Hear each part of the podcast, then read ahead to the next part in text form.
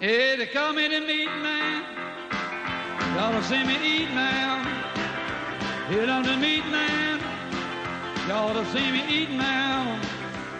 I got jaws like a bear trap, a teeth like a razor. I made tack tongue with a sensitive taster. I was born out in Texas, called the land of beef. Never catch a muscle greener, showing the hell like a meat. I'm the meat man. Y'all don't see me. You're listening to The Best Barbecue Show, and I'm your host, Yoni Levin. Quick bonus episode for y'all. I ran into Laurel Evans and Emilio Scotti. They're working with Blackett, which is a barbecue place in Italy. Laurel Evans is a Milan-based cookbook author. She's a television personality, a cooking teacher, and an enthusiast. She's a seventh-generation Texan, and she fell in love with an Italian photographer who brought her to Milan. His name is Emilio Scotti. She's published 3 books. She's all about American cuisine. And she's been an editor in the Italian Food&Wine magazine for a while. But she consults with Blackett, with Emilio. And Emilio is a photographer and director from Milan. He's lived in Texas for 3 years, and he met her there. And they now have a home in the Hill Country forever. He's also a travel photographer, and he really loves food photography specifically. He's a consultant for Blackett as well, and they're cooking Texas barbecue in Italy. They talk about it, and our friend Max Mauro from Franklin is there as well. I hope you enjoy this quick bonus episode. I also want you all to stay tuned. Mike Wyant gave me a call today, and they've got some big news about Flores Barbecue, which I will be publishing a quick conversation with him on Monday. But enjoy this episode, and stay tuned for some big news about Flores Barbecue. Enjoy. Hi, everybody, or howdy. I'm Emilio from Italy. I'm a quarter Texan, I used to say. And I represent Blackett from Como and Lentate, a new barbecue in Italy that is just going really well. And it's spreading the word. Nice. Hi, I'm Laurel Evans. I also live in Italy, but I'm a native Texan. And my job is to teach Italians that there's more to American food than hamburgers and french fries and fast food. So I write cookbooks, I have a blog, and I just try to get the word out about good American food.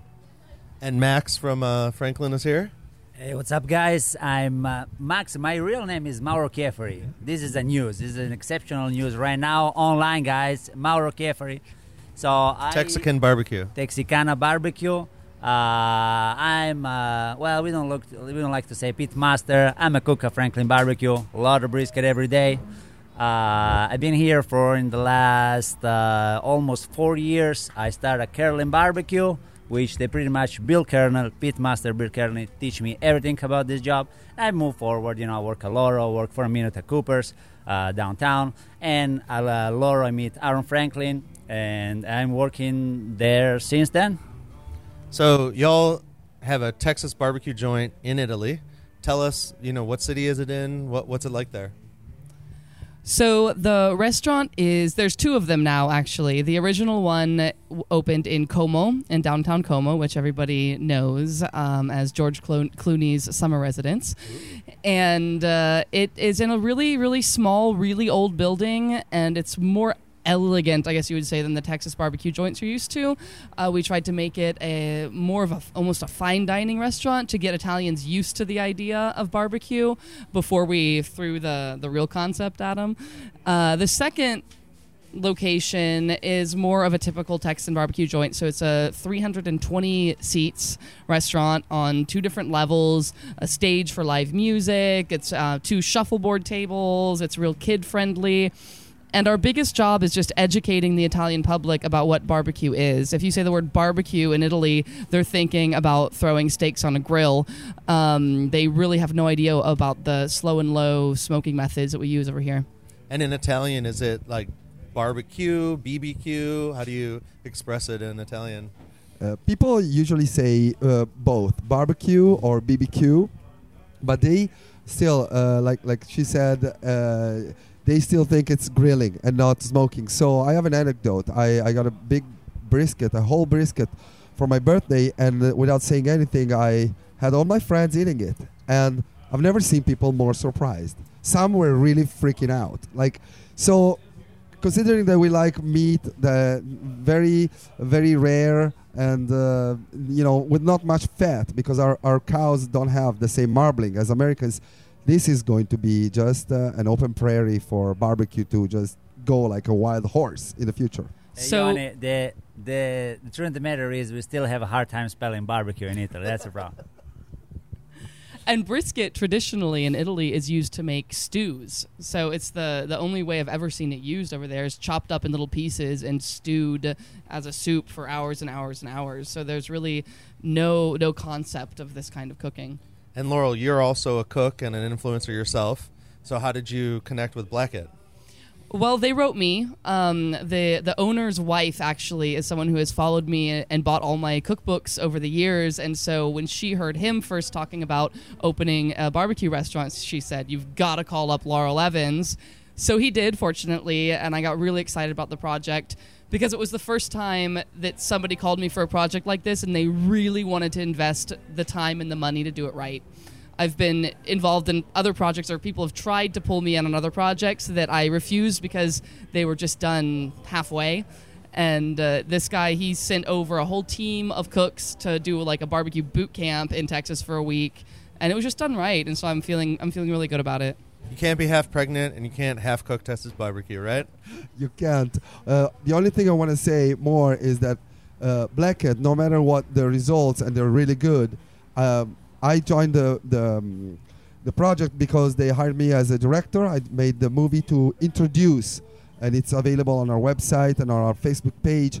It's an 8.5-minute movie, so it's very long for internet, but if you take the time, you'll understand, and you look in the eyes the owner and the people that had the idea and how sincere they are. So I love when I see something done to the bone, to the core, and pursued. Until success. And you, I mean, you really love, we just sat down and had some food with Mark Black of Terry Black's, and you just love the Pitmasters. You think the Pitmaster is really the centerpiece of the restaurant, right? I think the Pitmaster is unique role. It's not a chef. It's not an employee. It's not an owner. It's everything. It's the one that, it's basically someone that takes care of everything, has eyes everywhere, and fine-tunes everything. So it also has to be kind of the soul of the restaurant, because the pitmasters really give, no matter how grouchy they can be, they always give a piece of their soul to their restaurant. So that's special. That's unique to Texas. And I want to add one more thing. I immigrated in Texas for work in 2001, and I fell in love with it. And I love to contribute, to take this cuisine out in the world, in my country that is so full of their own, you know, food. Do you remember the moment you fell in love with Texas? Yes, from the plane. Just from the plane. And the smell, and it was Easter, and I went to eat barbecue for Easter. And I will never forget this, the blue of the sky, the yellow of the sun, and the smell of barbecue. I will never forget. Wow. And so you first came here, you were doing something completely different with reptiles, right? Yeah, I was being a herpetologist, a reptile expert, and I loved the job, but also it allowed me to learn how, I always say I learned to work in America because I learned a lot about systems and projecting and making plans and everything, and the mentality. It's very easy, it's a can-do mentality, and I love that. People do not understand. Like a friend of mine says, those that speak bad about America usually have never been there. And do you guys feel like there's a challenge to Texas barbecue, whether it's the work or the... what did you see as you were... You know, Laurel, you're an expert from Burnet, Texas. What did you see as the challenges, you know, translating to Italian? There were a lot of challenges. The raw materials in the first place, the wood, you know, we don't have the same wood over there. The beef, we don't have the same kind of beef over there. The smokers, we imported a smoker. I mean, there was a lot of just technical details that we had to hash out. And then the second challenge, which has really been the fun part, has been educating the public. Like I said before, they don't really know about barbecue. So it's a lot of just talking through social media, through the traditional media, and also just a lot of one-on-one talking, mostly training the employees and the waiters, the wait staff, to really explain the menu and talk people through it, because it's easy for people to get lost. If you don't know what brisket is, you're going to order the burger instead. So those have all been challenges, but they've all been, you know, fun. Well, in Texas, it's been a challenge because there's literally a jump in price. Most people are used to kind of these cheap, mediocre barbecue places, and now these places open and they charge $20, $22, $24 a pound, and that's still a challenge educating Texans and Americans. Well, good meat has a price. It costs money to raise happy, healthy animals, and I think that it's very, very worth that price. And it also has a price to treat that meat right and to cook it long time and to pay your employees well. So I'm personally very happy to pay that price if it means eating a really good product. And so did you source oak in Italy or? Yeah, we have a kind of oak. It's not post oak, but yeah, there is. What's the name of it in Italian? Quercia. Quercia? Yeah. I guess it's Okinoff. It's oaky. It's Okinoff, yeah. Yeah, it's Okinoff. Exactly. So, yeah, we use that. And, you know, that has been a challenge finding the wood supplier, making sure it wasn't too green, wasn't too seasoned, you know, trying to find that as well. I know there's a lot of really nice porks and things in Europe. Are you using some of those products? Yes, we do use European pork and chicken, but the beef is American. So we tried all sorts of beef, but American Angus is really where it's at. So just imported straight from, you know, Iowa or wherever it's made? Nebraska, I believe. Nebraska. Yeah. Awesome. And how often, you know, are you guys cooking dozens of briskets or? Yeah, I don't have those numbers personally, but I mean, between the two restaurants, they go through some serious brisket numbers. And brisket is still our number one seller, which was surprising. We thought we would be selling more burgers because it's more familiar to Italians, but brisket and pulled pork are still our number one sellers. And do you think the visual, you know, we were just inside taking pictures of Mark slicing brisket, and do you think because so many people are getting that kind of money shot of juicy brisket that more people are interested in trying it? I think it's still a novelty over there. People aren't seeing many of those money shots in Europe. There is a small community of like real passionate barbecue enthusiasts that, you know, run the competition circuit over there, and they are more familiar with that kind of shot. But your normal restaurant goer has never seen that, which is why we have the kitchen that's open. It's like behind glass, and you can go back there. People can see the kitchen in action. They can go back and see the smoker, and that's really important to get the word out. Now, you don't do the classic line, correct? You're doing table service. Table service, yes. That's just, we figured since we were doing such an unusual food for Italians, it would be better to keep the format familiar. And the line format is not familiar. Italians are a little bit unruly, and I don't think they're very good at staying in line, so that would have been a disaster. Can you speak to that, Emilio? I think she's right. Honestly, I'm not very Italian that way. I like an organized line and a disciplined line. But I want to spend one more minute to speak about what really made this possible, and it is J&R Manufacturing. I think... I really believe in those guys. They're a really family-owned company, and nobody paid me to advertise, or it's really my own personal idea, but there are tons, thousands, millions of wonderful pits, handmade, made by grandpa, made by anybody. But to be able to import some that would guarantee the quality is really difficult, and J&R made it possible, and I think we owe them a little respect.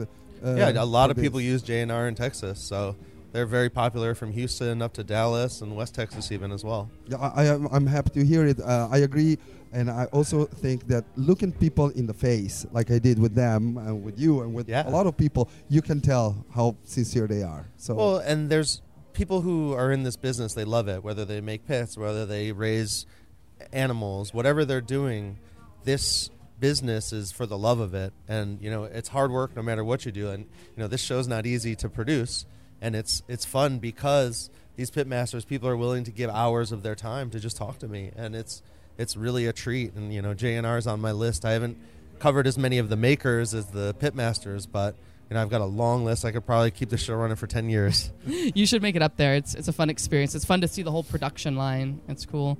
And it's a family-owned, and family is a big word in Texas, just like in Italy. So I feel there are many more similarities than we think between these and other countries, too. You know, we're all humans. We say #BBQ family. So you guys will have to join family.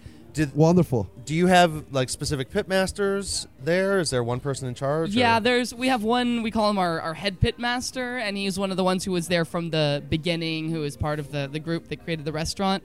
And then he trains other younger pitmasters to sort of take over when he's not there, because now with the two restaurants, he's back and forth all the time. But he's the one who kind of lays down the law and everything. So you serve on plates? You don't do peach paper or any other classic stuff? No, we serve on plates. That was another thing that we toyed with for a while, but in the end... We worried that Italians would be a little put off by the oil stains on the paper. Yeah. They're very sensitive to greasy food and things that are perceived as oily. And so we thought that maybe that stained paper wouldn't be as appealing to them as eating off a plate. Again, we decided to serve an unusual food in a very usual context for them so that it wouldn't be kind of too far out there. Do you feel like it's getting more normal now that there's two restaurants? Let me rephrase my answer. I think that people are getting more used to it. We're still just two restaurants in one area in Italy. Yeah. So if you go to Venice or to Florence or to Naples, I don't think they'll know what you're talking about. But in the area around where we are, it's becoming a more common term. I mean, there's people that walk in every day and learn something new, and they go talk to their friends about it, and they come back, and they come back, and they come back. So in that sense, absolutely. And that's kind of the way Texas barbecue blew up. I mean, you can actually go to other parts of Texas, and they call the barbecue you ate today Central Texas barbecue because they're actually specific to this area. So America's spreading the same way. There's so many people. There's actually some guys from Canada who I interviewed, and they had people that were actually angry. They were like, we don't get plates? You're just going to serve this on paper? Like, what is this? And so those challenges are international. They're not just in Italy. Well, yeah, and I think it comes down to a choice in the end. Where you draw the line. Where do you want to be authentic, and where are you willing to leave a little bit of wiggle room? And for me, I mean, I'm a consultant with Blackett, so the buck didn't stop here. But my point was, let's stay really authentic with the food. I want the brisket to be spot on. I want you to close your eyes and feel like you're in Texas. But plates, trays, peach paper, you know, the other stuff I was totally willing to give in on. Maybe the fifth or sixth restaurant. Exactly. I want to also spend a word on an aspect that I really think it was critical. It was basically how to decorate the restaurants. So we hired this person called Beppe Castagna. And Beppe Castagna doesn't like mockery. Imitation, cheap, you know, like let's put some cowboy style. Yeah. He tried to get into the spirit and not make it with Italy, but evoke the spirit. So he made these walls of bricks that are made of wood that is actually burnt. He burnt each one of them. And so it recalls the black walls you find in many old barbecue joints here, but it's not the same. Still, there is also the brick shape there also reminds that. So the idea is not imitating Texas, it's not making something like, could be like a cheap ethnic restaurant, but making a real one that is respectful of Texas and its own traditions and styles from a very, you know, design perspective. Well, and I've made it clear on the show, Texas barbecue is taking over the world, and I've officially... undone the borders, in my opinion. I think that whether it's in Italy, in Tokyo, there's guys in California that are already asking, you know, Texas has Texas Monthly Magazine, and that's really the big top 50 list, and they're saying, hey, when's there going to be a top 50 barbecue joint that's not in Texas? And the West Coast guys are gunning hard for that, for one of those spots. Absolutely. Well, and we're definitely waiting for you to come visit us over there. You have a spot at the table. I appreciate it. Yeah, and well, there's a few places in Europe now, so there's a couple in Italy, but obviously I know you guys the best, so you'll be top of my list. Oh, boy. But so we call our fans the meat men, meat women. Mm-hmm. They're people that are in a backyard. They're people that work in the pits here. You know, some of them are owners. But what's your suggestion? What would you tell the people out there who love barbecue? And how would you tell them, you know, what do you love about it? What do you want to tell the world of barbecue? You want to go first? What I tell, keep being the way you are and just help us. Let's be a community. Let's build it. We need some things like the friendliness there is in Texas. We need Texas to export itself in this through barbecue because it has a lot to give, and I strongly believe this. And still, look, I'm still an Italian. Yeah. I strongly believe in Texas, and I self-appoint myself a quarter Texan not because I married a Texan or lived here, but because in my way I earned it, at least eating enough brisket to feel like one. And I do really believe in values, you know, like there are here and are conveyed. Also, the meat itself is not always a cut that is very expensive or like very good, because it needs to be cooked a lot, and with barbecue becomes the best meat ever. So there are a lot of things that need to be just kept going on. I think community feeling, no matter where you are in the world, is one of the keys that can create this. Let's not be jealous of each other. Let's hug and just shake hands. Laurel? Yeah, I'd like to say also keep up the good work, keep those fires burning, keep the conversation going. I think it's really important to talk to each other, exchange secrets and tips, and good barbecue. I mean, there's a lot of science in barbecue, but there's a whole lot of art in it, and you know, you gotta do both. Awesome. Well, Laurel Evans, at Laurel Evans on Instagram, and Emilio, do you have your own Instagram or at Emilio Scotti? I'll link them in the show notes, and thank you guys for coming on this trip. I wish I caught you earlier. We could have spent a few days together. I know. Thank you so much. I also want to send a special shout out to Mauro Texicana Barbecue, who is in this moment inspecting the briskets in the pit with the other pit masters, and so we couldn't keep him away from the pit. He was a great host around Austin. He really made the connection for us. It was so fun to meet an Italian pit master in Austin doing his thing. So thank you so much, Mauro, for making this happen. I'd like to remind also at Blacket BBQ, as on Instagram, where we publish all the photos and material we produce, and we spread our enthusiasm. So thank you very much. Yeah, follow these guys, and hopefully we'll see you all back in Texas soon. No doubt. You will. Thank you. Thank you so much. Yeah, this was great. Hey, they come in and meet, man. Y'all see me eat, man. Hit on the meat, man. Y'all to see me eating now. I got jaws like a bear trap, a teeth like a razor. I made tack tongue with a sensitive taster. I was born out in Texas, called the land of beef. Never catch a muscle greener, showing the hell that like a meat. I'm the meat man. Y'all to see me eating now. Woo!